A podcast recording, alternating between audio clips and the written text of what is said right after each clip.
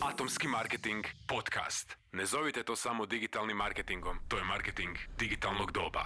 Dobar dan svima, dobrodošli u novi treći podcast Atomskog marketinga. Ja sam Marijan Palić, a danas je sa mnom Mate Mić. Mate, dobrodošao. Bog Marijan, hvala na pozivu i pozdrav svim slušateljima podcasta Atomskog marketinga. Ko je Mate Mić? Pa prije svega suprug i otac, e, vlasnik psa, poduzetnik, politički komentator, mo- moguće da me po tome ljudi najviše znaju jer sam u toj političkoj areni dosta glasan.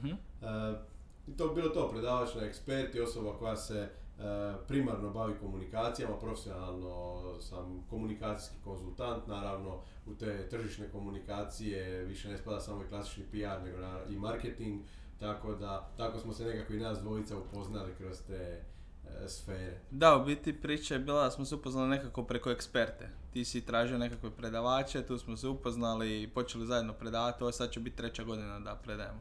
Je, ja sam, to te trebalo je neko vrijeme da ravnatelja Ropuša e, uvjerim u, u to da mu, je, da mu je potrebna i ta digitalna, digitalni aspekt komunikacija. Ekspert ima super programe dugo godina, e, PR, klasični marketing, e, škola ima onu tradiciju od 16 godina što za privatnu poslovnu školu u Hrvatskoj je puno, jedna od prvih na tržištu, jedna od najboljih na tržištu, ja bih rekao najbolja, ali ja sam subjektivan. E, I sam sam završio program eksperte za, za PR i, i marketing prije oh, godina i tako da sam dobro ostao umrežen s ekipom tamo i sa ravnateljem i sa ljudima koji uz njega vode školu. I onda je bila neka ideja, ja sam mu sugerirao da bi bilo zapravo jako dobro da ima taj digitalni aspekt, da danas nema ni PR-a ni marketinga bez toga. E, trebalo ga je lomiti neko vrijeme jer on je dosta navikao na, na konvencionalni način rada, e, eksperta ima visoke standarde kvalitete i stvarno vrhunski e, izvode sve te programe. I onda kad se uvode nekakvi noviteti uvijek on razmišlja kako i na koji način da to zadrži isti standard, da ne djeluje neozbiljno, a znaš sam kako je, većini e, poduzetnika starije kova e, digitalija djeluje neozbiljno, kao ma, to je ono, internet pa se klinci malo igraju pa je to sve šareno i veselo, ali ono, ne znam kolika korist od toga. E, onda kad je vidio da zapravo sve više polaznika traži i pita kad, kad upisuje PR ili marketing imate li digitaliju, e, onda je došao, onda me nazvao i rekao šta ćemo sad s tim. I onda smo na jednom sastanku, da, sredili to, ja sam, k- ha, ko to ima, ja mislim, četiri godine ili pet, čak, mislim četiri, e, da je onda u tom nekom proljetnom semestru, ljetnom, se meni e, dalo nekakvih desetak testnih sati, 12 da ispredajem, ljudi su bili oduševljeni ja sam eto sretan da mogu reći da sam od tad zapravo jedan od najbolje ocijenjenih predavača u eksperti. Nisam iskreno taj dio sebe nisam nikad poznao, uvijek sam volio nekakvu polemiku, možda sam zato i, i, i prometnuo sam nekakvu medijsku figuru, jer ja volim tu polemiku, Mhm. volim iznositi stavove, ali prenositi znanje, nisam bio siguran koliko je to za mene, ispalo je da sam baš, baš dobar u tome i to mi je, ta- taj test u eksperti mi je na neki način dao e, tih uvodnih e, nekoliko sati, dali su mi skroz jednu novu perspektivu mene samoga, i onda sam rekao, ok, sad nam treba da to bude ozbiljan program, jedan od boljih na tržištu, nije dovoljno da ima jednog predavača koji o tome dosta zna, trebaju međusobno komplementarni ljudi koji će se nadopunjavati e, sa različitim znanjima iz različitih e, sektora. I, e, I tako sam došao do tebe i Bruna koji ste tad u, u, u sportu radili. Da, brutalno- Da, da, da, da. brutalno dobre stvari. Ja sam je ekipa koja nije toliko okolo po medijima, nije toliko isfurana, Um, a rade vrhunski posao, tu je tad, ja mislim, je Sporto. uh, Konferencija, Da. tako je. I došle, došle su i neke nagrade uh, i tad sam ja kontaktirao vas, onda smo se našli, pričali, ne, kliknuli i eto, tad smo si, tad smo ekipa koja predaje na ekspert. Da, ja mogu se nadovezati da je stvarno super iskustvo i, i mislim da, da i mi sami napredujemo kroz ta nekakva predavanja, ali digital se toliko brzo mijenja, to ono stalno pričamo, tipa Google u prvom podcastu je Vice rekao da u godinu dana dođe do 300 promjena, Da. pa di su svi ostali Facebook, Instagram i slično. Nekad da- pogledaš unazad, recimo 5-6 godina ne možeš uopće prepoznat Facebook. Da, Di unazad da. 10. On pogotovo ovaj profesionalni dio, ovo e, e, rad na samim kampanjama, koliko se pravila promijenio, koliko novih opcija, koliko, mislim, to je, tko ne prati svaki dan, ne prati trendove, ne može raditi u tom poslu. Znanje od prije dvije godine nije dovoljno za imati dobru kampanju na društvenim mrežama danas. Recimo. I meni se posebno svidjelo eksperti, a mislim da je to isto super e, što se dosta radi na praktičnim primjerima, ali mislim ja osobno sam najviše stvari naučio upravo kroz ti praksu. pisao knjigu na praktičnim primjerima. je, je. Ovaj, ali ajmo se malo vratiti, ono što mene zanima, ti si ono, nekakva tvoja eksplozija, ajmo reći, popularnosti je došla do izražaja nakon što si prognozirao pobjedu Donalda Trumpa, na Novoj TV mislim, i mislim da si kroz razgovor mi rekao da u tom trenutku je bilo ono da su ti svi govorili kako ti jedini prognoziraš njegovu pobjedu, sve druge televizije kažu da će Hillary dobiti. Možeš malo ispričati nešto oko toga? Je, to je bilo dosta čudan trenutak. E, mene su kontaktirali s Nove kao neko ko je dobar poznatelj situacije u Americi, a htjeli su neko svježe novo lica, to nisu uvijek ona dva, tri starija analitičara koji su naravno dobri u svom poslu, ali mediji uvijek traže malo svježe krvi novih lica i slično. I sad kako ja sam i aktivan, odnosno član sam vijeća europskih konzervativaca i reformista, imamo jako dobre veze sa republikancima, oni su nama praktički sestrinska organizacija, uh, tako da puno recimo o situaciji u Velikoj Britaniji sa Torijevcima ili u, u SAD-u sa republikancima znam, imam veze i, i iznutra informacije i sve. A i naravno u tim izborima društvene mreže su, iako ih je Obama, ajmo reći, uveo na velika mhm. vrata u politiku, ipak je na ovim izborima svoje bilo odlučujući e, faktor po meni. I sve se to nekako ispreplelo jedno s drugim da moje znanje iz područja društvenih mreža, digitalnog marketinga, moje poznanje situacije u Americi me jednostavno dovelo do toga da me prvo nova pozova, da onda tamo u eteru kažem nešto što niko tad nije govorio i stvarno je ujutro ispalo smiješno jer izgledalo kao da sam ja namjestio te izbore. Znači ja sam doslovno rekao eh, u kojim, koje države su za Trumpa ključne, koji mu je prvi korak, drugi korak, treći korak da bi pobjedio i što je najsmiješnije to što tim redom su te države na kraju i proglašavana pobjeda za njega. Tako da je ispalo i kronološki onako kako sam ja to nekako izrekao i stvarno je ispalo pa kao da sam ja namjestio izbore, a ti su izbori bili u mnogo čemu specifični i nije zapravo trebalo biti E, toliko pametan koliko ne robovat konvencionalnostima, otvoriti oči za nove trendove i nove stvari koje se događaju, mhm. a s druge strane poznava društvene procese u Americi. E, ja to kažem kao da to je jako jednostavno, zapravo nije, ali realno nije tu neka viša matematika odlučila te izbore, koliko uključivanje nekih novih bitnih faktora u tu izbornu računicu koji analitičari starog kova i mediji pogotovo ostali su slijepi na te neke stvari. Da mi reci, koja je onda tajna tog nekog njegovog uspjeha? Svi su ga otpisivali, svi su bili uvjereni da nema šanse da će pobijediti. Uh, prvo bih volio čuti nekako tvoje razmišljanje, ja sam isto dosta istraživao, gledao, pa bi se onda nadovezao eventualno na, na pa te tvoje nekakve Mislim da je, da je prva stvar to što se Trump fokusirao na, isključivo na to da osvoji takozvane swing states, odnosno da ima najviše glasova u electoral college a ne da dobije najviše glasova na razini države. On je jednostavno znao precizno gdje želi ubadat e, i, kako ubadat. S druge strane, jako je sa tom svojom retorikom prepoznao je e, kako je demokratska baza e, reagirala na Bernie Sandersa koji je u predizborima bio pa dostojan konkurent protukandidat Hillary Clinton, on je prepoznao da dio te demokratske baze koji je ostao nekako zapostavljen u toj globalizaciji, da traži e, novi glas e, za, pa možemo to nazvati nacionalnu ekonomiju, znači e, ekonomski nacionalizam, kako to Trump naziva. Oni ne žele da ti globalni trgovinski sporazumi cijede kapital iz njihove države van,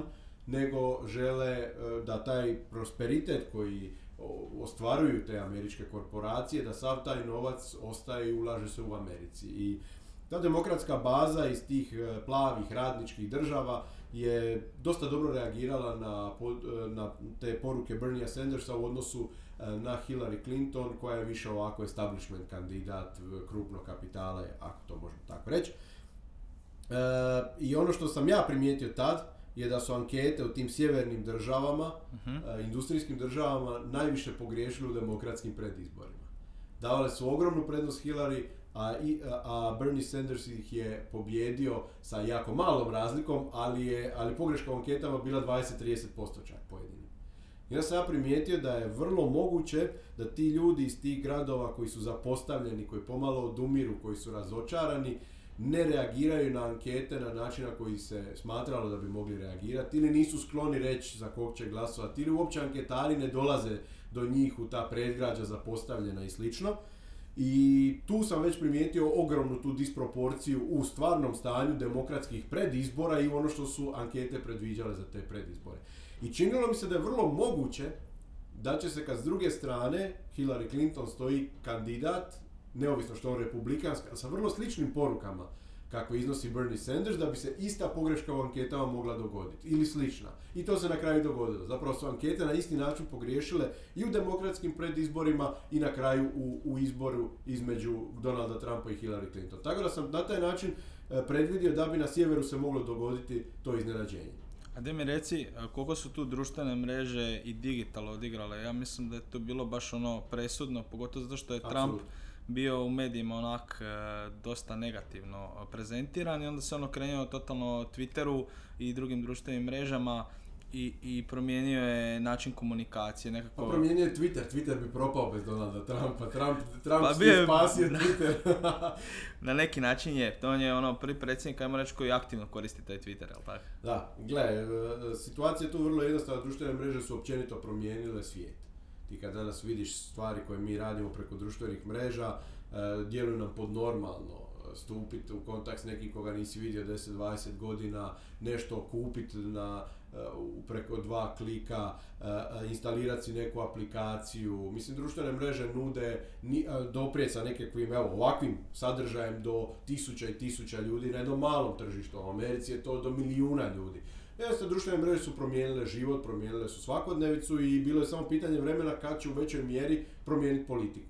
Politika ih je do tada, spomenuli smo Obamu, vješto koristila da prenese neku svoju konvencionalnu poruku, ali je bilo pitanje dana kad će se pojaviti neko ko vrlo nekonvencionalne ideje za koje neće naići na razumijevanje u tom medijskom prostoru, će početi prenositi e, preko društvenih mreža i prvo se dogodio Brexit, uh onda se dogodio Donald Trump i sad je igra potpuno drugčija. E, sjećaš se da smo pokazivali polaznicima u eksperti one grafove koliko je zapravo taj video i live uh u, u deset dana pred izbore E, Donald Trump je bio zastupljeniji na Facebooku 20 puta od Hillary Clinton. Hillary je imala puno veći budžet, mislim da je negdje oko 700 milijuna, dok je Trump imao duplo manje, praktički oko 300 milijuna, ali ono što meni je ostalo dosta u sjećanju sa jedne prezentacije njegovog voditelja marketinga, je da, da je on rekao da jednostavno oni su koristili Facebook kao istraživanje. Oni kad su htjeli u te nekakve swing state-ove staviti jumbo plakate, onda su otišli i stavili su, ne znam, na stotine raznih oglasa, vidjeli su na koje su ljudi najviše i najbolje reagirali i onda su te oglase stavili na jumbo plakate. Trump je više puta rekao da on za istraživanje, pravo, klasično istraživanje nije potrošio ni dolara u kampanji. dio toga su odradili upravo tako preko društvenih mreža.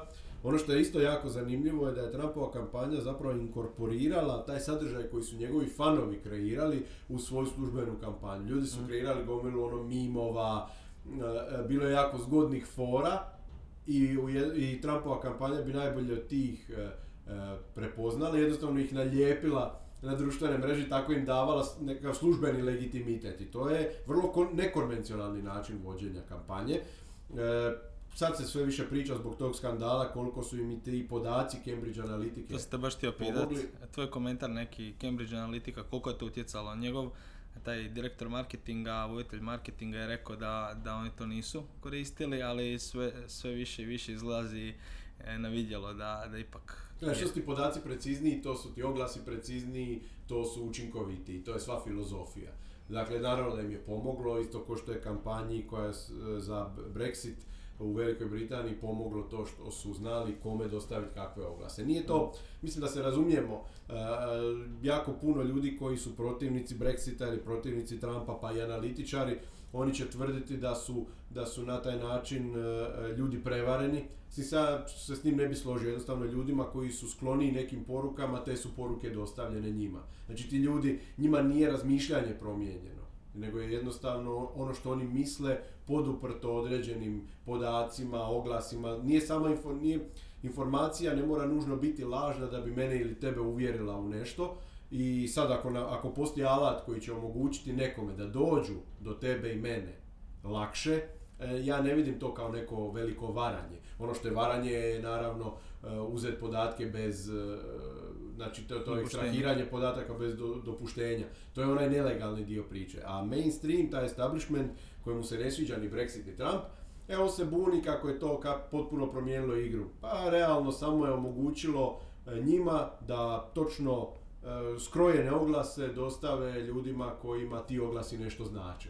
ali nije to promijenilo te ljude. Ti ljudi su i dalje bili razočarani postojećom političkom situacijom, samo su ih oni sad lakše pronašli. Da, ovo što si rekao, možda na sjeveru su komunicirali nešto tim radnicima koji su bili nezadovoljni, na jugu su komunicirali i taj zid prema Meksiku. Praktički išli su s porukama točno određenim koji su se tim ljudima svidjele. I Jer je bilo bitno tako. osvojiti swing states i nije bilo bitno koliko će glasova dobiti u Kaliforniji, jer je Kalifornija demokratska i ne može prijeći njihove ruke, oni su točno znali što moraju zadržati, što je dvojbeno, a što moraju osvojiti. I tu se pokazuje da to bila jako dobro skrojena kampanja. Da, isto tako bilo je rečeno na, tom, na toj prezentaciji da, da je Donald Trump imao oko, mislim, više od 4 milijuna oglasa. On je to stalno ono vrtio, to što si rekao, istraživanje praktički tržišta online, što je puno povoljnije nego da je išao ah, na E, neke i sad fokus pazi, on je, grupe. to, on je to uspio napraviti samo na- zato što je e, dovoljno rano privukao pozornost. Ako si Mhm. promatrao Trumpovu kampanju, ona je od početka do kraja promijenila, prošla kroz nekoliko faza. Na početku Trump je bio jednostavno bogati luđak koji je govorio svakakve gluposti da privuče pozornost. Medijima se to svidjelo jer je on showman, što više showman priča gluposti, to su oni davali više prostora, dok nisu shvatili da on opasan kandidat. I onda su u potpunosti promijenili priču i zapravo su mediji ti koji su Trumpu otvorili prostor, da li su onda računali na svoju onu staru ulogu gatekeepera, da jednom trenutku mogu presjeći i reći, e sad ćemo ga eutanazirati. Ali zbog društvenih mreža to nisu uspjeli. Trump je na početku dovoljno pozornosti privukao, onda je u republikanskim predizborima eliminirao jednog po jednog kandidata koje je smatrao najopasnijima, ali doslovno jednog po jednog, se nikad nije fokusirao na trojicu. To mi je bilo zanimljivo, možeš malo detaljnije o tome, to si dosta dobro analizirao baš na eksperti. Pa on je praktički prvo prepoznao najveću prijetnju u, nekoga iz, u nekome iz starih tih dinastija republikanskih, to je bio Jeb Bush. Pre, uh, tu ga je prikazao kao slabića, kao jadnika, kao nekoga ko bi eto htio se ogrebati na nasljeđu oca i starijeg brata i slično i diskreditirao ga je. Bavio se isključivo diskreditacijom svojih uh, suparnika. Uh, kasnije i on je naravno postao ovaj weak jab, slabi jab, jadni jab. Nakon toga On ih je svakog od tih kandidata je jednim... markicu. Tako je, tako Ima je. markicu. Nakon toga smo dobili Little Marko za Rubija kao mali, jadni, ne, nedoživljeni i- i slično sa velikim ambicijama, a na kraju Lying Ted za Cruza kao lažljivi Ted. I jednostavno tako je, tako je Trump I na kraju je Hillary tak prošla. Dakle, Crooked Hillary, jel? Da. A, tr- genijalna strategija kad pogledaš. E, Trump nije imao neku veliku podršku e, u toj republikanskoj bazi. Ja se sjećam ove e, Conservative Political Action Conference na kojoj sam bio i bio i prošle godine i sad idem i ove godine u Washington. To je najveće okupljanje američkih konzervativaca. Na njemu obično govori i predsjednik, ako je konzervativac, naravno, govori je Trump e, kao i- potpredsjednik Pence. E, sjajno za, za dobiti nekakav uvid u stanje na toj konzervativnoj republikanskoj sceni, znači najbolje mjesto za takve stvari.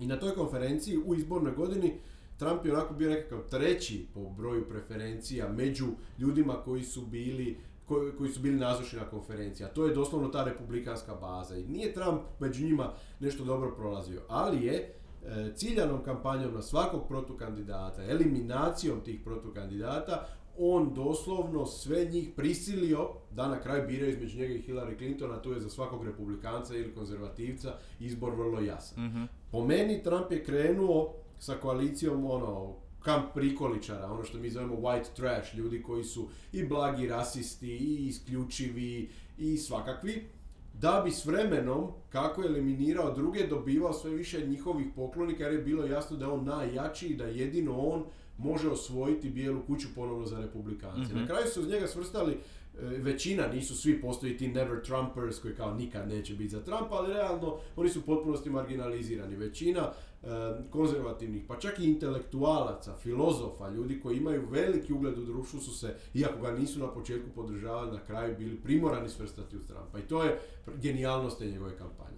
A koliko možeš sad poći paralelu, koliko će mediji gubiti na važnosti, a društvene mreže i ta nekakva osobnija komunikacija dobijati? Pa definitivno će se to dogoditi, samo što to je i dobro i loše. Ne gledam to isključivo kao na dobro. E, dobro je to što se medijima e, izbija taj adut iz ruke, da su isključivi gatekeeperi i da kad nekog ne vole ga mogu politički uništiti samo zato što ga Mm. ne vole, bez ikakvih e, smislenih argumenata, jednostavno te smjeste u određenu ladicu, pretvorete u čudaka, luđaka, fašista i slično, je samo zato što im se tvoja politička agenda koja može biti sasvim legitimna ne sviđa i onda kreće to opanjkavanje i udaranje ispod pojasa i mediji su tu e, notorni što se toga tiče. Ali s druge strane ima jako pozitivnu ulogu u tome da ipak neke vrlo ružne stvari ne puštaju u javni prostor. E, nažalost, ta ljestvica kvalitete, profesionalnosti se spuštala sve niže i niže, pa su mediji završili u toj nekoj žabokrećini u kojoj su danas, ali realno danas je na društvenim mrežama sve može biti vijest, što ne znači da je istina, ne znači da je ispravan pogled, e, ne znači da je korisno ljudima i tu je problem e, društvenih mreža što s jedne strane, za razliku od medija koji su bili apsolutni filter, što je pogrešno, društvene mreže nemaju nikakav filter, što isto nije dobro za, za e, javni prostor i za općenito demokraciju. Atomski marketing podcast. Kad pričamo o medijima, ti si se probio upravo kroz medije, tiskane, što je zanimljivo, večernji list.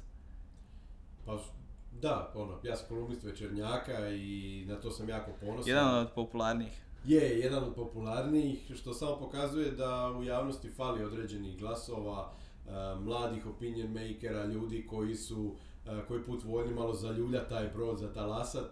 E, I što se tiče suradnje s Večernjakom, ona je do sad u tom smislu bila besprijekorna.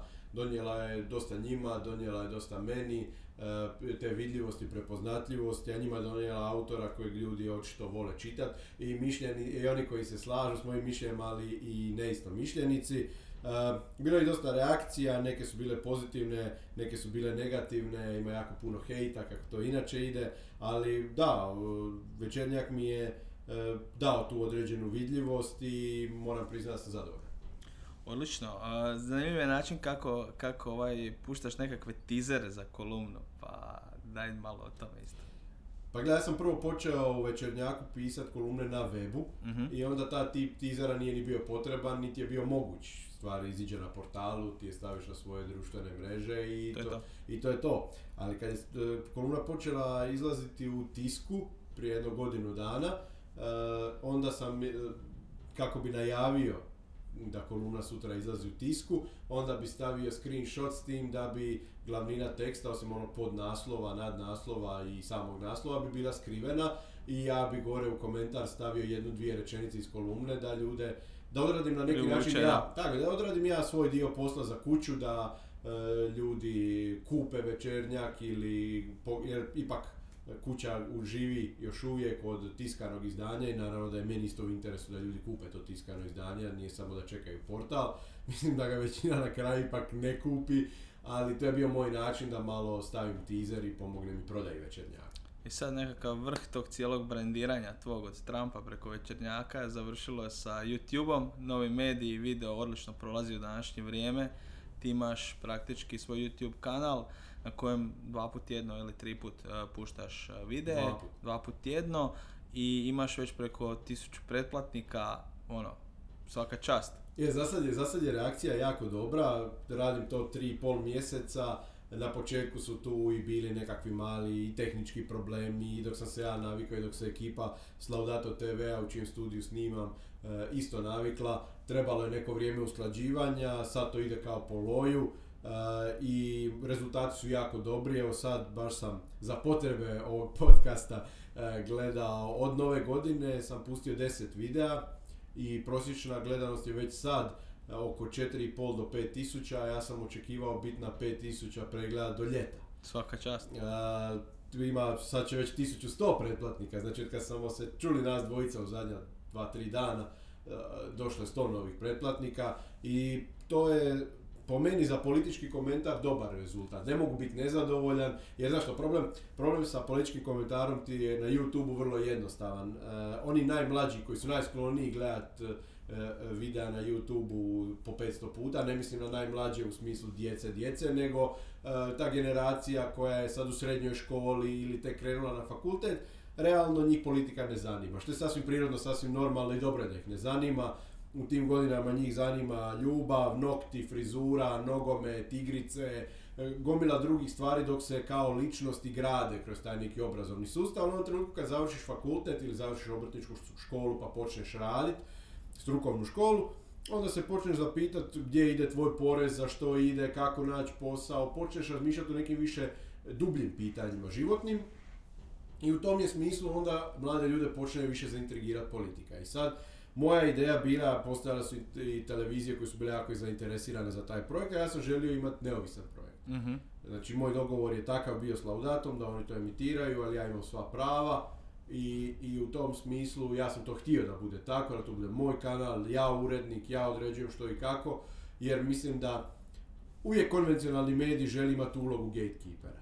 I ja to razumijem. Jednostavno želi za neke stvari koje su u tom trenutku nezgodne reći pa bili ti malo manje, pa malo više nečeg drugog, a ja to ne želim. Ja sam kroz na, milijun nastupa u medijima i kroz večernjak e, shvatio kako funkcioniraju veliki mediji, nemam ništa protiv toga. E, većina njih funkcionira jako dobro iako je mišljenje javnosti suprotno, E, trude se koliko mogu u ovoj kaljuži od našeg demokratskog sustava koji je ono, sve samo nije demokratski, treba i tu opstati, treba i te plaće neko isplatiti, treba i te informacije o koji, protiv kojih se mnogi političari i moćnici bune, naći načina da dođu do, do javnosti. Puno tu i novinara i urednika radi lavovski posao, da se razumijemo.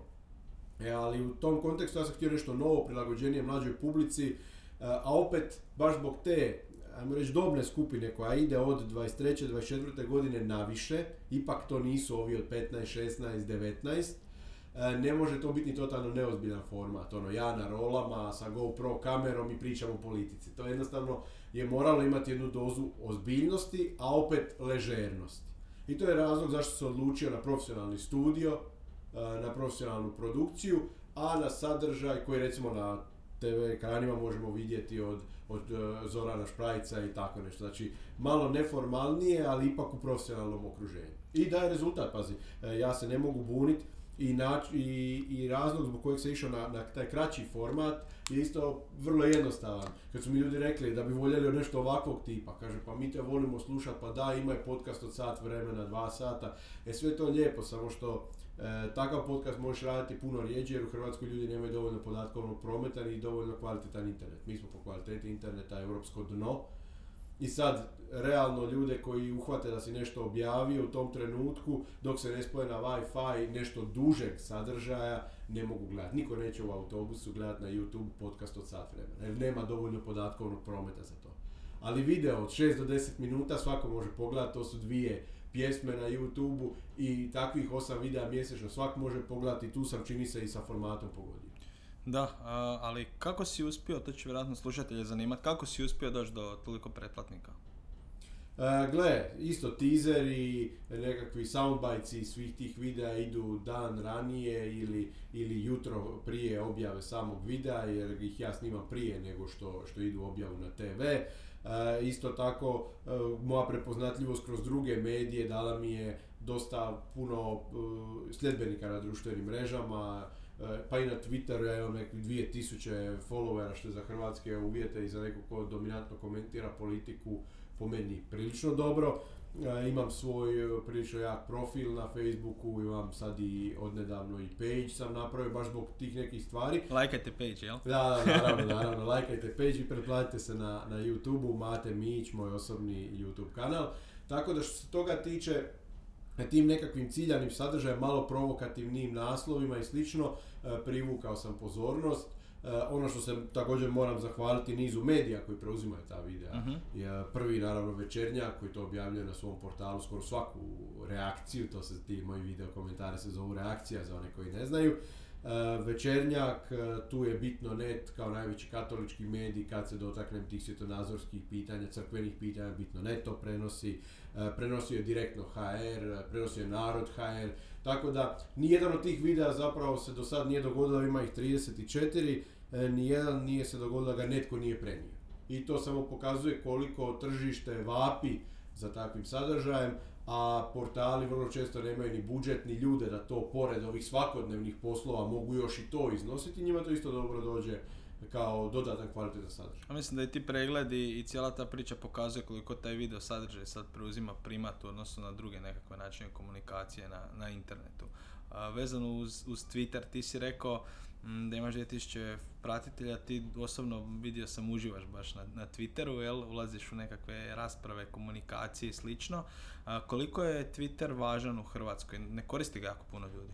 Pa ja bih rekao da je Twitter jako nevažan, osim ako se ne želiš dobro zabaviti. E, realno, meni je Twitter bio važan e, u segmentu mog profesionalnog oblikovanja, zato što me jako, jako navikao na kratke poruke, koje su u našem poslu, znaš i sam, nužnost. E, tu mislim da stariji marketingaši i PR-ovci imaju problem što je njihov mozak iz, e, e, izverziran za duže poruke e, e, koje imaju i dozu e, pro, ono, posebne profinjenosti u sebi. To su naravno akademski građani koji žele poslati tu jednu duboku poruku, ali tržište vrlo često traži izravno i plitko, ništa posebno duboko i Twitter je tu sjajan da te to nauči kako raditi jer tamo nijednu posebno duboku poruku ne možeš poslati niti ući u neku dubinsku raspravu. Stvar je vrlo površna, to su više soundbite-ovi, nekakva pa jeftina poentiranja i zato je meni Twitter prestao davno biti e, mjesto gdje ja ulazim u neke vrlo važne, relevantne rasprave, više mi je mjesto za jeftino poentiranje, e, nasmijat se pomalo, malo iznervirat e, neistomišljenike pa, pa ovaj, ući tako u nekakvu razmjenu brzih, ajmo ih nazvati udaraca i to je to. Vratit ćemo se malo kasnije na Twitter i na, na hejtere. A prije toga, Twitter zna biti dosta nemilosrdan. Evo, recimo, sjećam se primjera, mislim da je bio Ivo Josipović, koji je bio na Twitteru pobjedio na predsjedničkim izborima i onda kad je postao predsjednik uopće nije komunicirao, mislim, na Twitteru. Je, I onda se vratio na Twitter kad je krenula nova kampanja, a Ali to bez- ekipa na ali- Twitteru da, bez mrzi, ikakvog, mrzi. Bez ikakvog posebnog opravdanja, onako. Odjednom je lik se pojavio kao da je tu bio svaki dan cijelo vrijeme. E, Gle, Twitter je manja zajednica, odnosno I, na Facebook. I jače reagiraju ljudi kad ih tako onak Je, je, zato što je zajednica manja, ljudi se međusobno poznaju, ne, ne da se svi osobno poznaju, ali otprilike se zna ko je u kojem e, društvu na tom Twitteru, ko je ko, pogotovo češćih korisnika, tu nema puno e, korisnika koji to svakodnevno koriste u Hrvatskoj, onda je to jedna velika obitelj, a u svakoj velikoj obitelji imaš i ludu tetku i onoga koji se stalno svađa i onoga koji stalno priča o politici, to bi na Twitteru bio ja. znači imaš raznih profila ljudi i onda kad neko bane u to društvo, htio bi pokazati tu neku prisnost sa tom jednom zajednicom, a da ju ignorira 3-4 godine, onda se pojavi pred izbore, onda to ljudi shvate osobnije nego na Facebooku. Da, to se dobro primijetio. Da, taknuli smo se sad već politike, malo više. A, političara, a, kako je nekakva komunikacija njihova u Hrvatskoj na društvenim mrežama? Dakle, ja ću ti reći, ja sam sretan što sam e, bio jedan od ljudi koji su tu komunikaciju na društvenim mrežama političara i to jedne političarke za koju se niko nije nadao da će to raditi na toj razini, digao na višu razinu. Ja kad sam 1.7.2013. počeo raditi s Ružom Tomašić koja je tad u većem dijelu javnosti slovila za neku notornu desničarku, zaostalu, svakakvu e, bijesnu, ljutu, divlju, ne znam, mislim, ta žena je sve, samo nije to. Uh, ali je u dobrom dijelu javnosti imala taj imidž. I kad smo mi krenuli komunicirati na, na, na Twitteru, recimo je bilo zanimljivo, tamo na dan ulaska Hrvatske u Europsku uniju, mi smo, i kad je počeo njezin prvi mandat u Europskom parlamentu, mi smo otvorili taj Twitter račun i to je bilo doslovno ismijavanje te žene, ha ha, će se urušiti, evo Ruža Tomašić na Twitteru, samo je to još falilo, joj. Na kraju su mnogi od tih ljudi koji su početno ismijavali vrlo brzo ušli u stalnu interakciju s njom. Ona danas ima skoro 5000 followera na Twitteru. Inače, inače, samo da, da te zustavim, a, inače hejteri uvijek postanu najveći evangelisti kad se nekako ono, uđe u Ali komunikaciju to s njima. najveći izazov našeg posla. Da. Nekoga koji je onako ogorčen, ljut, e, baš hejter, pretvoriti u nekoga ko te doživljava pozitivno. Jer tad je ta osoba najveći tvoj apologet, to si, to si dobro primijetio. I mi smo sa Ružom to napravili. Ona je dobila u međuvremenu, kažem, oko 5000 followera na Twitteru, redovito komunicira. Ono što smo mi prvi radili, što sam ja sretan, je što smo skoro u realnom vremenu, kad bi ona imala neki govor, reakciju u Europskom parlamentu, mi bi to snimili, dignuli na Facebook i na Twitter. Jer je bila prva u tih prvih deset mjeseci tog prvog mandata, tog skraćenog mandata, ona je bila prva jedina koja je to tako brzo imala. Onda smo prvi uveli te titlove jer su, jer su znaš sam, ne, po defaultu e, nema zvuka na, na videima na, na Facebooku i, i Twitteru i onda smo uveli te titlove da ljudi e, shvate čim im se video pojavi na ekranu o čem se tu točno radi. Puno smo tih stvari radili prvi i to su ljudi nagradili. Recimo na društvenim mrežama e, Ruža Tomašić danas ima oko 65 tisuća recimo lajkova na Facebooku, a ono što malo ljudi zna da kad je bila najpopularnija politički, kad je osvojila taj drugi mandat u Europskom parlamentu sa 107 tisuća glasova, e, Ruža je imala 25 tisuća fanova na Facebooku. Znači mi smo s vremenom gradili tu bazu i ona je sad jača nego ikad prije, iako ona nije toliko u fokusu politike, e, sama kaže da je pred mirovinu, da, ide, da će ići u mirovinu, e, ali mi stalno dobivamo nove ljude koji ju prate, koji ju lajkaju, zato što im dajemo sadržaj. Mhm. Sadržaj je iznimno važan, a koliko drugi daju sadržaj? E, stva- situacija se popravlja. Kažem, neke smo ove stvari mi radili prvi, danas to rade gotovo svi. Ono što niko od koga ja ne vidim, to je neka posebna evolucija u toj. Sad, je, sad su društvene mreže i to stalno stavljanje tog sadržaja e, pretvorene u neku, neki standard. Ali kako je hrvatska politika u svemu neinventivna, tako i u tome. Kad se dosegao taj neki standard, sad to rade svi, ali niko nije dovoljno hrabar, inovativan ići dalje. Tu se u jednom trenutku pojavio živi zid, To ste sa baš tim live-ovima, sa tim live-ovima i totalnim suludostima. I ljudi su na to dobro reagirali, ali ako si primijetio, ni živi zid nema više nekih novih fora. Sad je sve to i dalje, no, no, evo neki dan, dobar primjer, Miro Bulj, e, izbacuju ga iz sabornice, ne daju dva dana da snimku. Pernar se odjednom stvori čovjeku ispred nosa dok on odgovara Milijanu Brkiću koji predsjedava i upali live i snima. Znači, on je osim saborskog zastupnika neka, neka vrsta izvjestitelja. Niko to nema u tom trenutku što Miro Bulj govori e, Vasi Brkiću, a Pernar to ima. Znači, Pernar je kreator vijesti, često lažnih vijesti da se razumijemo, ali i kreator vijesti nije samo, nije samo političar. Ali ni to ne ide dalje od toga. Pernar to sad radi dvije, tri godine na istoj razini i nema ni tu neke nove inventivnosti. Zašto? Zato što se živi zid boji da neke e, e, stvari koje su stekli, i bilo materijalne, bilo u smislu glasova, ne izgube. I uvijek kad imaš puno toga za izgubiti, onda pazi što radiš. I tu je inventivnost, e, inventivnosti puno manje nego što je bilo. Vidio sam zanimljivo baš kako u pripremi za ovu emisiju recimo kako Nikola Grmoja odgovara neka pitanja koja mu ljudi postavlja zanimljivi su. E, ovako se sjede ispred stranačkog banera ko što je ovaj atomski marketing i daje ljudima odgovore na pitanja koje su mu postavili na Face u video obliku. Znači on im elaborira ono što su oni od njega tražili, to je zgodan način komunikacije recimo. Ali do toga će sad opet vrlo brzo doći svi onda ćemo imati mir, nekakve, ne, ne- nećemo imati nekakve nove ideje i nove pokušaje inventivnosti zato što se ljudi kod nas boje. Recimo ja, ja ne vidim da će se bilo koji hrvatski političar u potpunosti odlučiti na ono što se odlučio Donald Trump. To sam te htio pitat, koliko ima sličnosti u komunikaciji između živog zida i Donalda Trumpa? E, ima puno, samo što e, Donald Trump je kao republikanski, kao neko koji je bio veliki biznismen, imao velike novce, imao i od tog Hollywooda i od tog establishmenta i medijskog i poslovnog je bio jako uvažen, voljen, da pače voljen. Mislim, znaš sam da si i ti u samu kući pojavljivao, ono malo Da, da, da. govori. U Simpsonima. Dakle, znači Donald Trump je bio faca u tom biznis svijetu i njemu ovo nije trebalo. On je riskirao sve da bi poslao svoju poruku na nekon, političku poruku na nekonvencionalan način. E, s druge strane, živi zid, ne, mislim, ko su ti ljudi? Oni ništa ne riskiraju. Oni mogu samo dobiti. Tako da, e, sad kad mogu izgubiti i saborske beneficije, i lovu koja sjeda na račun stranke, i birače, vidjet ćemo koliko će živi zid biti hrabar.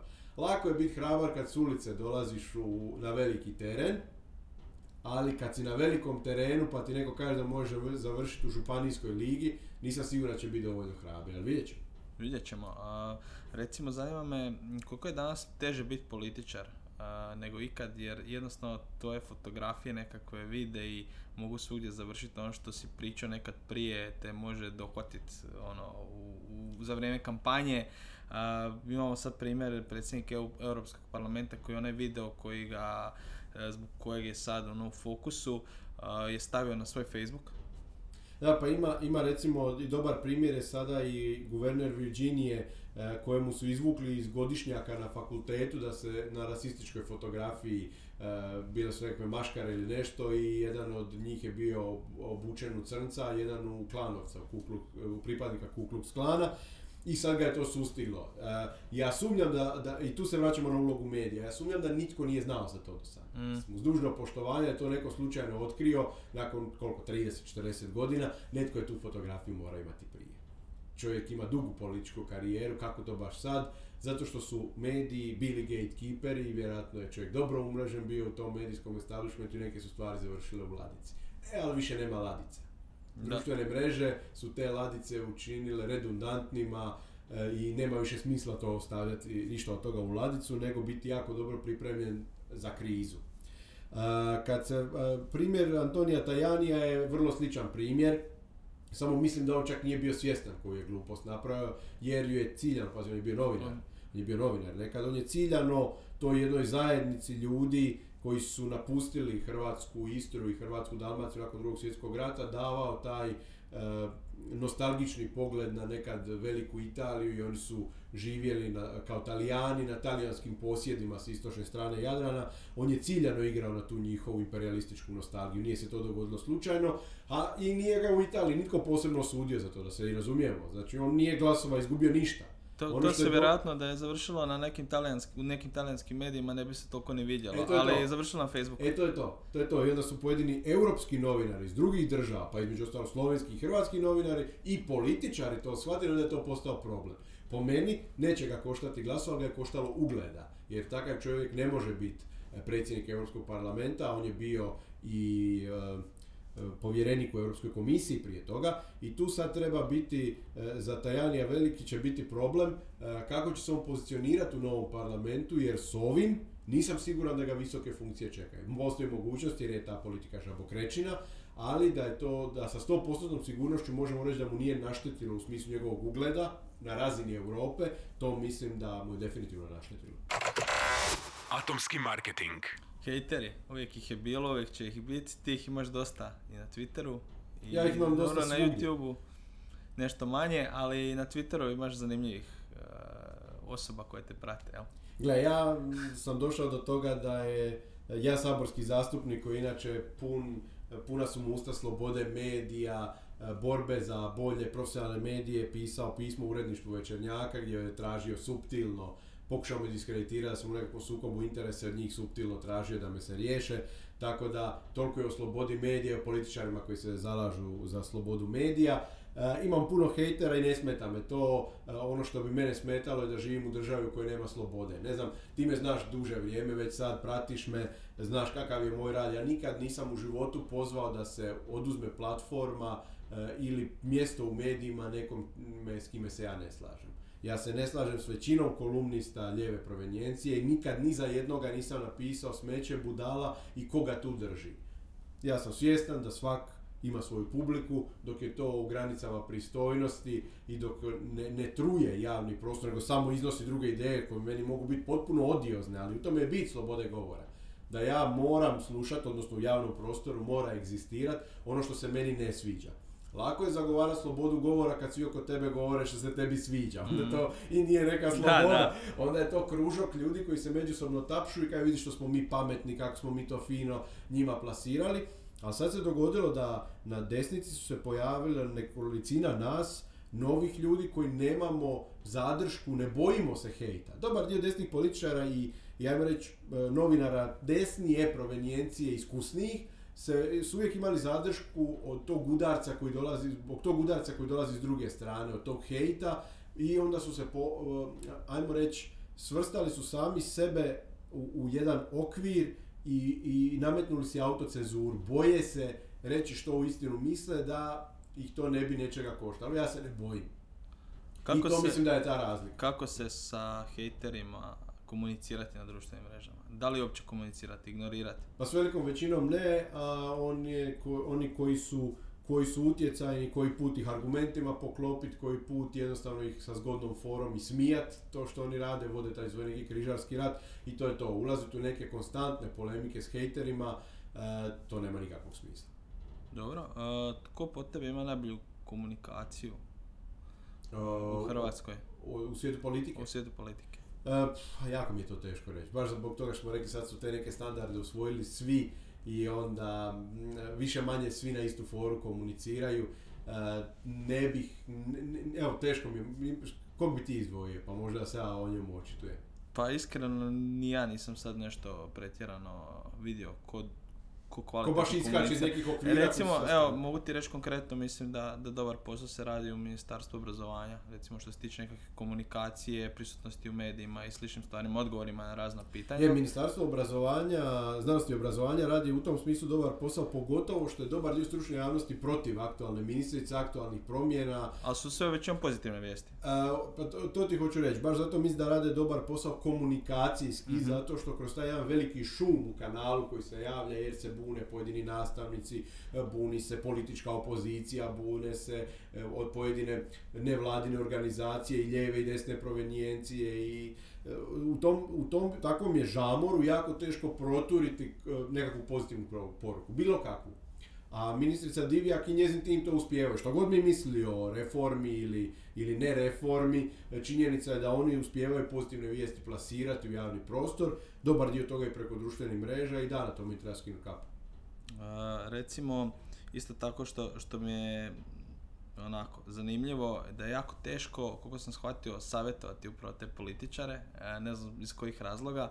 E, I ću onda, ti odmah reći. I onda vidimo recimo Krešimir Macan, on je bio savjetnik premijera Plenkovića, došao je ono, jako je najavljivan, došao je i vrlo kratko je bio, a čovjek stvarno ima dosta iskustva, ima rezultate iza sebe.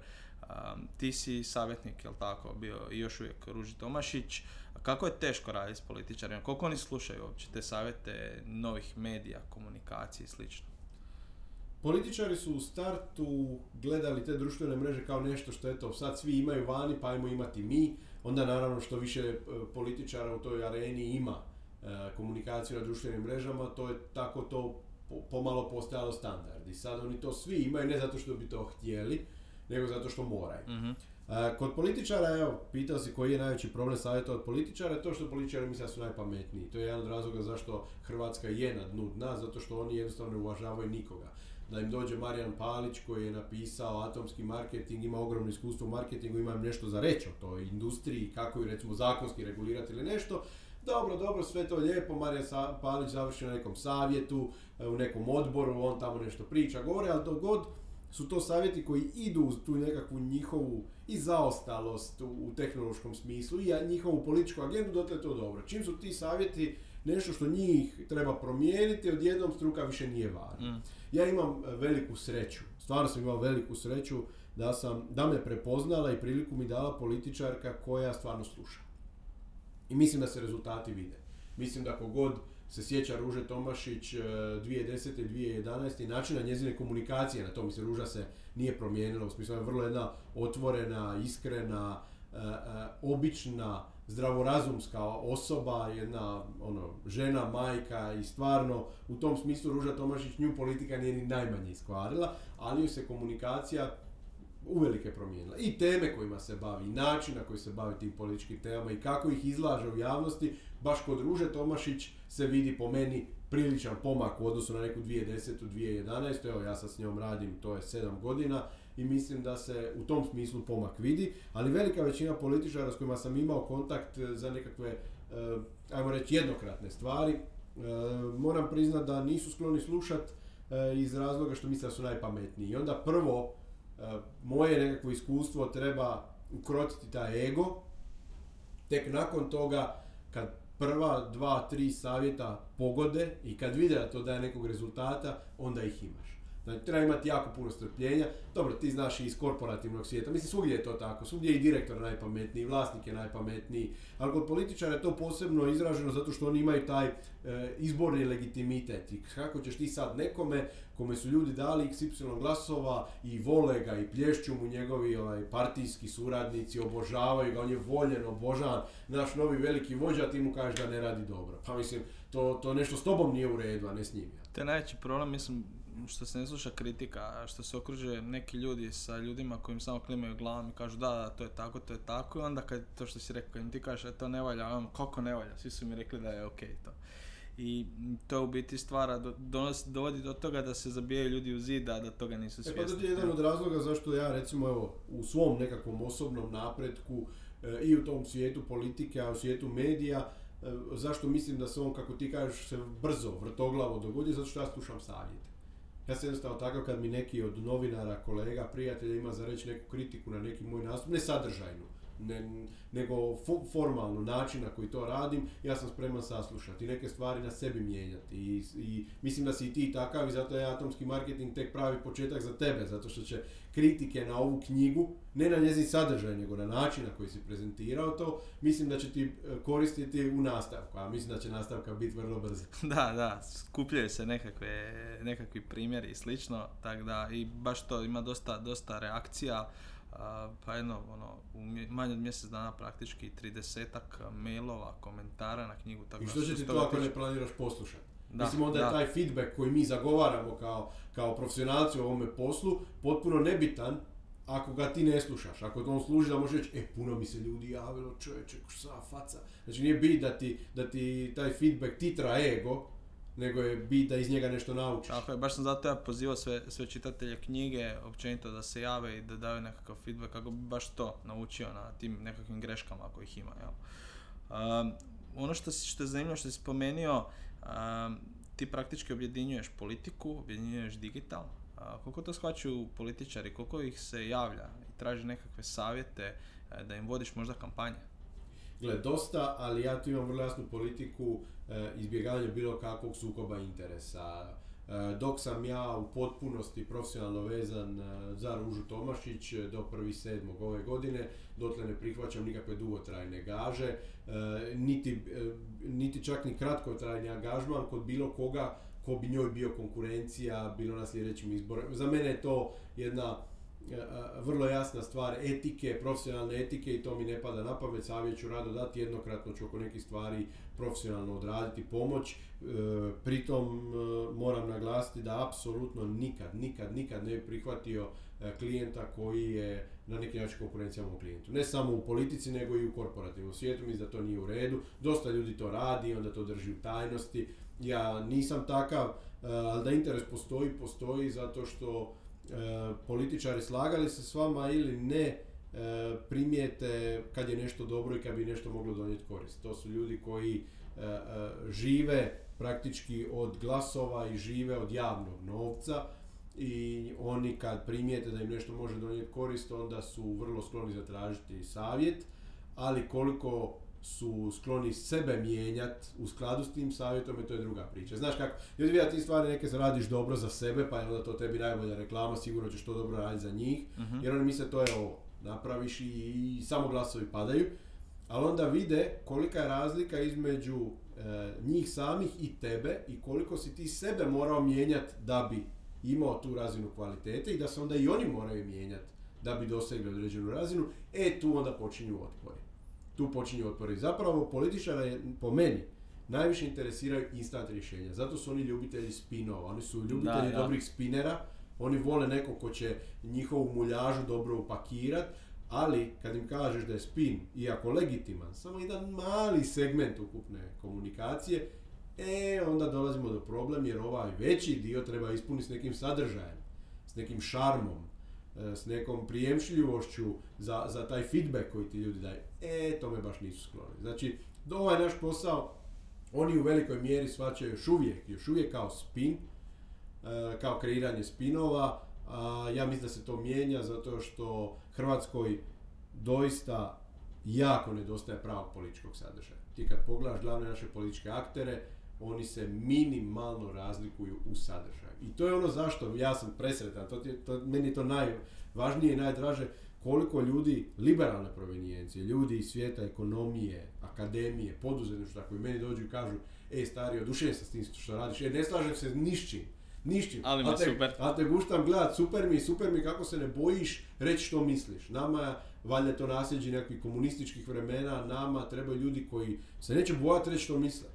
Ja recimo koji nastupam s nekakve kršćansko-konzervativne pozicije, pa zašto bi se ja sramio iznositi stajališta koja su oblikovala našu civilizaciju? Mislim, mi išao neko u crkvu ili ne išao, ne možeš usporiti da je Hrvatska nastala nekim kršćanskim temeljima, da to je do prije 100 godina bilo jedino poznato, to je bio jedini mainstream, sad odjednom je to nekakav fašizam, znači to jednostavno moraš imati dovoljno hrabrosti, reći pa čekaj malo, pa ne, nećeš ti mene kao punopravnog građanina ove države, poreznog obveznika svrstati tamo među nekakve luđake i ne daš mi pravo glasa. To nije u redu, ja ću i dalje hrabro govoriti ono što mislim i vjeruj mi, vrlo rado bi to podupro kod drugih. da mi se sad javi neki ljevičar koji ima potencijala i ima hrabrosti iznositi otvoreno što želi i da me traži savjet oko svog digitalnog plasmana, oko toga kako da radi YouTube, ja bi mu sužitko pomogao. Nama fali to pluralizma, nama nedostaje to da na moj video neko reagira u svom videu, pa ja u svom opet na neki treći, da se stvori Da, jedan... da, da, to jedan- bilo idealno, Da, da, da. se stvori nekako tržište tih mladih opinion makera koji se e, ne mrze međusobno, koji ne plasiraju jedni prema drugima isključivo negativu, nego su voljni poentirat na onome što smatraju da onaj drugi ne radi dobro, nego su, sma- e, su u stanju i voljni su ponuditi protuargumente. E, to je ono što nama treba. Nama treba zapravo puno manje hejta, puno više konstruktivne rasprave, iako nam može biti začinjena i provokacijom, i šalom, i neformalnim nekim stvarima, ali da je, da je duboko ispod ipak nekakav politički sadržaj. Atomski marketing podcast. E, reci mi, uskoro kreće kampanja za EU parlament, pa su onda opet nekakvi izbori. Stalno su neki stalno izbori. su neki izbori sad. Što možemo očekivati u, u narednom periodu? Što ti očekuješ kako će biti jake kampanje na društvenim mrežama, na digitalu općenito? Koliko će se političari sad lagano početi više prebacivati, fokusirati na svoje Facebook stranice, Twitter profile, sad jedanput će otkriti da to isto postoji. Um, I recimo, je li imalo kakvog utjecaja na to Facebook oglašavanje, ta Cambridge analitika, hoće li se to nešto osjetiti sad u kampanjama?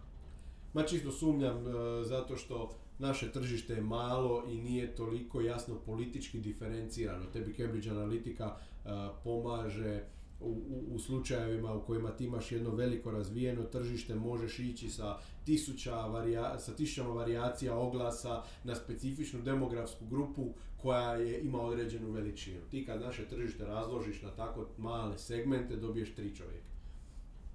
I onda nešto što je u Americi 100.000 ljudi, ovdje kod nas je 100 ljudi. Točka. Mm. Ima li smisla plasirati oglas 100 ljudi preko društvene mreže? Ne. Ima li smisla uložiti uopće e, uopće toliki trud da napraviš tisuće i tisuće varijacija različitih oglasa da bi s njima išao prema tis- 100 ili 1000 ili 5000 ljudi. E, To je naš problem. Problem naše tržište što je malo, nerazvijeno, nedovoljno bogato. E, Gle, za europske izbore čak očekujem dobru, dobre digitalne kampanje i to samo iz jednog razloga što imaš ograničenje od milijun i pol kuna koje smiješ potrošiti u kampanju i sad realno ako ideš sa video spotovima, ako ideš sa billboardima, Da. ode. Ode u sekundu i nemaš više legalno, legalno, ne smiješ više uložiti niti kunu u, u drugo, drugu, drugi tip oglašavanja, tako da sam prilično siguran da će za europske izbore digital biti dosta jak, pogotovo što je cijela država jedna izborna jedinica, pa ti ni to targetiranje prema mjestu stanovanja više nije toliko važno, pa mogu i njihovi partijski jurišnici koji su tome prilično nestručni to radi, što je uvijek super jer daš nekom malome od tetke koji je to radi. A gle, jednostavno je tako, pa meni je na parlamentarnim izborima sto put iz- izletio SDSS Milorada Pupovca, niti sam pripadnik manjine da bi, da bi glasao na manjinskoj listi i to nekakvi ljudi iz Like, a ja iz Zadra živim u Zagrebu. Znači, targeting je nula boda, iskakali su mi slavonski kandidati. Meni su iz rijeke, recimo. Da, znači, da, znači da. taj target, a pazi, nije da si ti negdje rubno između županija ili negdje pa, pa se dogodi to miješanje, nego si ti u centru Zagreba osječki kandidat, kandidat iz, pete, iz četvrte i pete izborne jedinice, tamo Slavonija, Osijek, Vukovar ti, ti iskaču. Tako da što se toga tiče, to je Ja mislim da ljudi nisu svjesni da, da kada je o nekim nestručnim ljudima, koliko god da će im to ispasti ono povoljnije, da će na kraju si možda napraviti Rezultat je nikakav, Da, da, da. Pa mislim, bar mi za eksperta onda imamo puno, puno primjera, oglasa usred političke kampanje, vodeće hrvatske stranke gdje kandidatu nedostaje glava, jer nisu u stanju niti promijeniti veličinu fotografije da ona odgovara Facebookovim standardima. Tako što se toga tiče, e, e, bit će po meni jak digital, samo je pitanje ko će dobro uopće raditi taj posao. Ali da će po meni najveći novci do sad biti stavljeni upravo na ovim europskim izborima koji nam sad slijede u digital, vrlo je moguće baš zato što su ograničenja što se tiče proračuna za kampanju je dosta drastično i realno ako odeš na televiziju znaš sam kakvi su proračuni za sekundu televizijskog A prostora. praktički za isto možeš za puno manje novca možda dobiti isti pregled na, na internetu, tako, Tako. da je. Um, jedna zanimljiva stvar, recimo, rekao mi je kolega u pripremi ovog podcasta, u Splitu ima Facebook stranica dnevna doza splitskog nereda. Ne znam jesi čuo za? Jesam, jesam. E, i onda ti se tamo događa da ljudi ono, hodaju po gradu i vide ono, da se nije pokupilo smeće, da ima rupa na cesti i to se ne rješava. I onda oni to slikaju i pošalju a, toj stranici, oni kad objave u roku 24 sata se sve promijeni. E, ne bi vjerovao, ali ja čak imam iskustva u tom području. Profesionalnog iskustva. Da? A, I sve te naše, kad, kad e, obrazuješ, educiraš te ljude iz, iz tog komunalnog sektora, rezultati se vide jako brzo. Upravo i njima je lakše vidjeti gdje su problemi, ne moraju obilaziti cijeli prostor e, za koji su nadležni cijelo vrijeme, vide gdje su problemi, ljudi im jave točno tu, točno to, znaju ciljano što dolaze popraviti, kako, e, koji su im resursi i ljudski i drugi potrebni da to napravi, stvari se otklanjaju brzo. Do jednog trenutka kad se dogodi problem. A taj problem je da ljudi javljaju jako puno toga i jako puno toga treba popraviti, a navikneš ljude na brzinu. I onda većina tih naših e, komunalaca se povuče jer smatra da im je to na kraju veći problem. Koristim na početku dok se ljudi ne naviknu. Ono je trenutak kad se ljudi naviknu. Neka naša komunalna poduzeća su i razvila i aplikacije, mobilne aplikacije, ne znam da to znao, na koje ljudi isto dođu, slikaju, e, imaju prema, preko ovaj, GPS-a gdje je to? I, i stvar bi trebala ono lokacija, znači oni dobivaju sve informacije o tome, ali su vjerojatno mislili da rade predobar posao i da će toga biti malo, Mhm. a pokazuje se da kao većina tih neradnika zaposlenih po partijskom ključu ne rade baš dovoljno dobar posao. Onda kad se ljudi naviknu na te aplikacije, na te interaktivne webove, na Facebook, odjednom e, možemo li isključiti komentare, možemo li, jer Znači- se ljudi javljaju sa jako puno problema. Digital mi je znači protivnik zato što nema cenzure recimo. Da, Da. digitalni mi je koristan ako dobro rade svoj posao da ga mogu raditi još bolje. Ako rade loš posao, digitalni ih ubija jer im se ljudi dnevno javljaju sa tisuća zahtjeva. Da mi reci za, za kraj možda, a, imamo sigurno ljudi koji slušaju ovo koji bi se bavili političkim marketingom. A, tvoji nekakvi savjeti oko toga, a, literatura, što ti pratiš, možda na Twitteru nekakve, nekakve stvari, gdje mogu pronaći dobre materijale? Ne, sama literatura ima tu gomilu knjiga koji su pisali uh, i sami političari i ljudi koji su im radili kampanje. Uh, puno se toga može pročitati iz tih nekakvih autobiografskih ili biografskih jel, dijela. Uh, recimo stvari kak- kako su te kampanje izgledale u vremenu Margaret Thatcher i kako se nju kao prvu veliku žensku lidericu tog tipa prodalo jednoj i tada dosta tradicionalnoj sredini, tradicionalnom tradicionalnom sektoru, jer politika je bila muški posao dugo, dugo, dugo. To je Margaret Thatcher recimo zanimljivo rekla da je prvi dan kad je izabrana za zastupnicu u Westminsteru, dočekao je konj za peglanje u njezinom uredu. Znači, jer su oni mislili da eto, žena je prva izabrana u britanski parlament žena, ona sigurno mora imati konja za peglanje. Može se puno saznati iz ovih e, knjiga i materijala koji su pripremali Trumpovi savjetnici koji su sad na ovim izborima ili e, savjetnici Davida Camerona, recimo jedan Why Tories Won je, je super e, za, za ove izbore 2015. koji su bili održani, koji su svi predviđali da će ih konzervativci izgubiti, da će se laburisti vratiti na vlast, a na kraju je ispalo potpuno suprotno, konzervativcima više nije trebala niti koalicija da bi bili na vlasti, nego su samostalno vladali. Može se puno saznati o knjigama koje su napisane o kampanji za Brexit, Mhm. Uh, jednu, nekoliko njih uh, u stvari je napisao moj prijatelj Daniel Hannan, uh, moj osobni prijatelj koji je bio jedan od glavnih lica te kampanje kao zastupnik u Europskom parlamentu, veliki euroskeptik, bio je kao jedno od glavnih lica I sad je bilo zanimljivo, mislim, budući da smo ja i Daniel dobri, bilo ga je jako zanimljivo vidjeti u ovom filmu koji je izašao o Brexitu sad prije dva mjeseca, gdje njega neko drugi glumi, mislim kad znaš osobu, e, kad si ovako s njim ko ja sad s tobom i onda kad vidiš da ga neko drugi glumi, stvarno je ovaj, stvarno je što se toga tiče smiješno, ali isto recimo koristan film da se vidi, ja sam bio dio te kampanje na neki način, Uh, pa jako dobro znam kako su se odnosi mijenjali, koje su probleme imali, a jedna od kampanja koja je uspjela napraviti čudo praktički. Mhm. Taj film, evo ja ga dajem kao, kao preporuku ljudima, taj film o Brexitu koji je sad nedavno izašao, mislim da je na HBO uh, Go uh, bio emitiran, tako da ga se može vjerojatno tamo naći. Taj film jako dobro pokazuje uh, koliko su čudo ti ljudi ostvarili. Zapravo mimo svih predviđanja i koliko jedna, dva, tri uma mogu danas promijeniti uh, praktički političku realnost. Moram se dovezati kad si spomenuo taj film, ima inače na Netflixu sam gledao prije par mjeseci predsjedniku Francuske Macronu ima isto, isto dokumentarac kak, kak je gradio karijeru praktički od nije imao praktički podršku do toga da je postao predsjednik, na koji način je komunicirao i slično, tako da isto je savjet za pogled. I gledaj, ono što, što ljudi koji se misle baviti političkom komunikacijom, političkom marketingom moraju znati da njihova svjetonazorska određenja vlastita e, ostaju doma u onaj trenutak, onaj trenutak kad se krenu sa klijentom. Znači, meni, moje svjetonazor, ja ga, kao što si do, i, i rekao ja, ja ga ne skrivam ni najmanje, ali kad me neko plaća, plaća me da ja prilagodim njega, ono što on je, njegovim biračima i hrvatskoj javnosti, a ne sebi. I u tom smislu kod nas još uvijek postoje te nekakvi, nazvat ću ih čak i e, e, plemenski odnosi, gdje ako si ti osobno desno radiš za desničare, mm. Ako je neko drugi osobno lijevo radi za ljevičare, niko ni nema povjerenja, uh, mislim da je to bez veze. Ja bi osobno sutra da idem u politiku profesionalno kao političar, vrlo rado imao kvalitetnog ljevičara, komunikacijskog savjetnika, ako je kvalitetan komunikacijski savjetnik u svom timu, bez ikakvih problema, dapače, mogao bi mi približiti onu drugu stranu, zato što budimo realni, mi zatvorimo nekakve svoje svjetonazorske okvire, e, gledamo život potpuno drugčijim očima nego druga strana i vrlo često zapravo i ne znamo anticipirati ni napad, niti možemo znati kako njihovi birači razmišljaju jer nismo ne, ne, vidimo svijet istim očima. I onda se sve svede na te klišeje, gdje neko ko je lijevo, nekoga s desnice e, svrsta određenu ladicu i da mu određena obilježja koja ta osoba uopće ne mora imati, jer nismo mi svi isti, nismo mi Borg.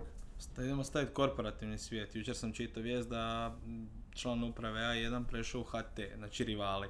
Uh, nogomet, sport, uh, trener Chelsea pređe u Manchester United, znači zašto, da, ne, ne, znam zašto ovaj, onda u svim tim segmentima se to ne bi moglo događati. Jel?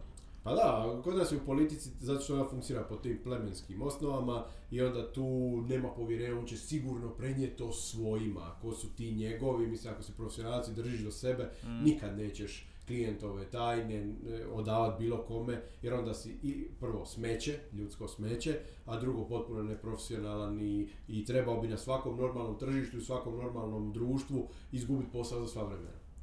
Uh, ne može se preživjeti od političkog konzultinga, radiš konzulting i za tvrtke, pa možda nešto o tome. Pa sad ću ti biti iskren, ne da se ne može preživjeti od političkog konzultinga, nego bi ja, ja e, sebe smatram na neki način puno širom osobom od politike. To ti je jedan od razloga zašto meni vjenčani kum može biti kolumnist indeksa Goran Vojković, koji je ono liberal i u mnogo čemu dosta ljevije od mene i nije toliko u vjeri i, i, i ono, recimo puno više kritizira crkvu na nekim osnovama za koje ja mislim da su recimo neutemeljene, mi su nekim stvarima ne moramo složiti, ali on je moj prijatelj jer je dobar čovjek jer smo si ugodno društvo, jer razmjenjujemo mišljenja. Pa ja tvoju političku orijentaciju nemam pojma koja je. Nisam te nikad pitao, te sam nikad pitao. Nisi. Zato što je bit toga da ti meni pašeš po mnogim osnovama koje nisu politika i ne mora nikad biti politika. Mi uopće o politici ne moramo tri riječi prozboriti kad sjedemo na ručak sad nakon ovog podcasta,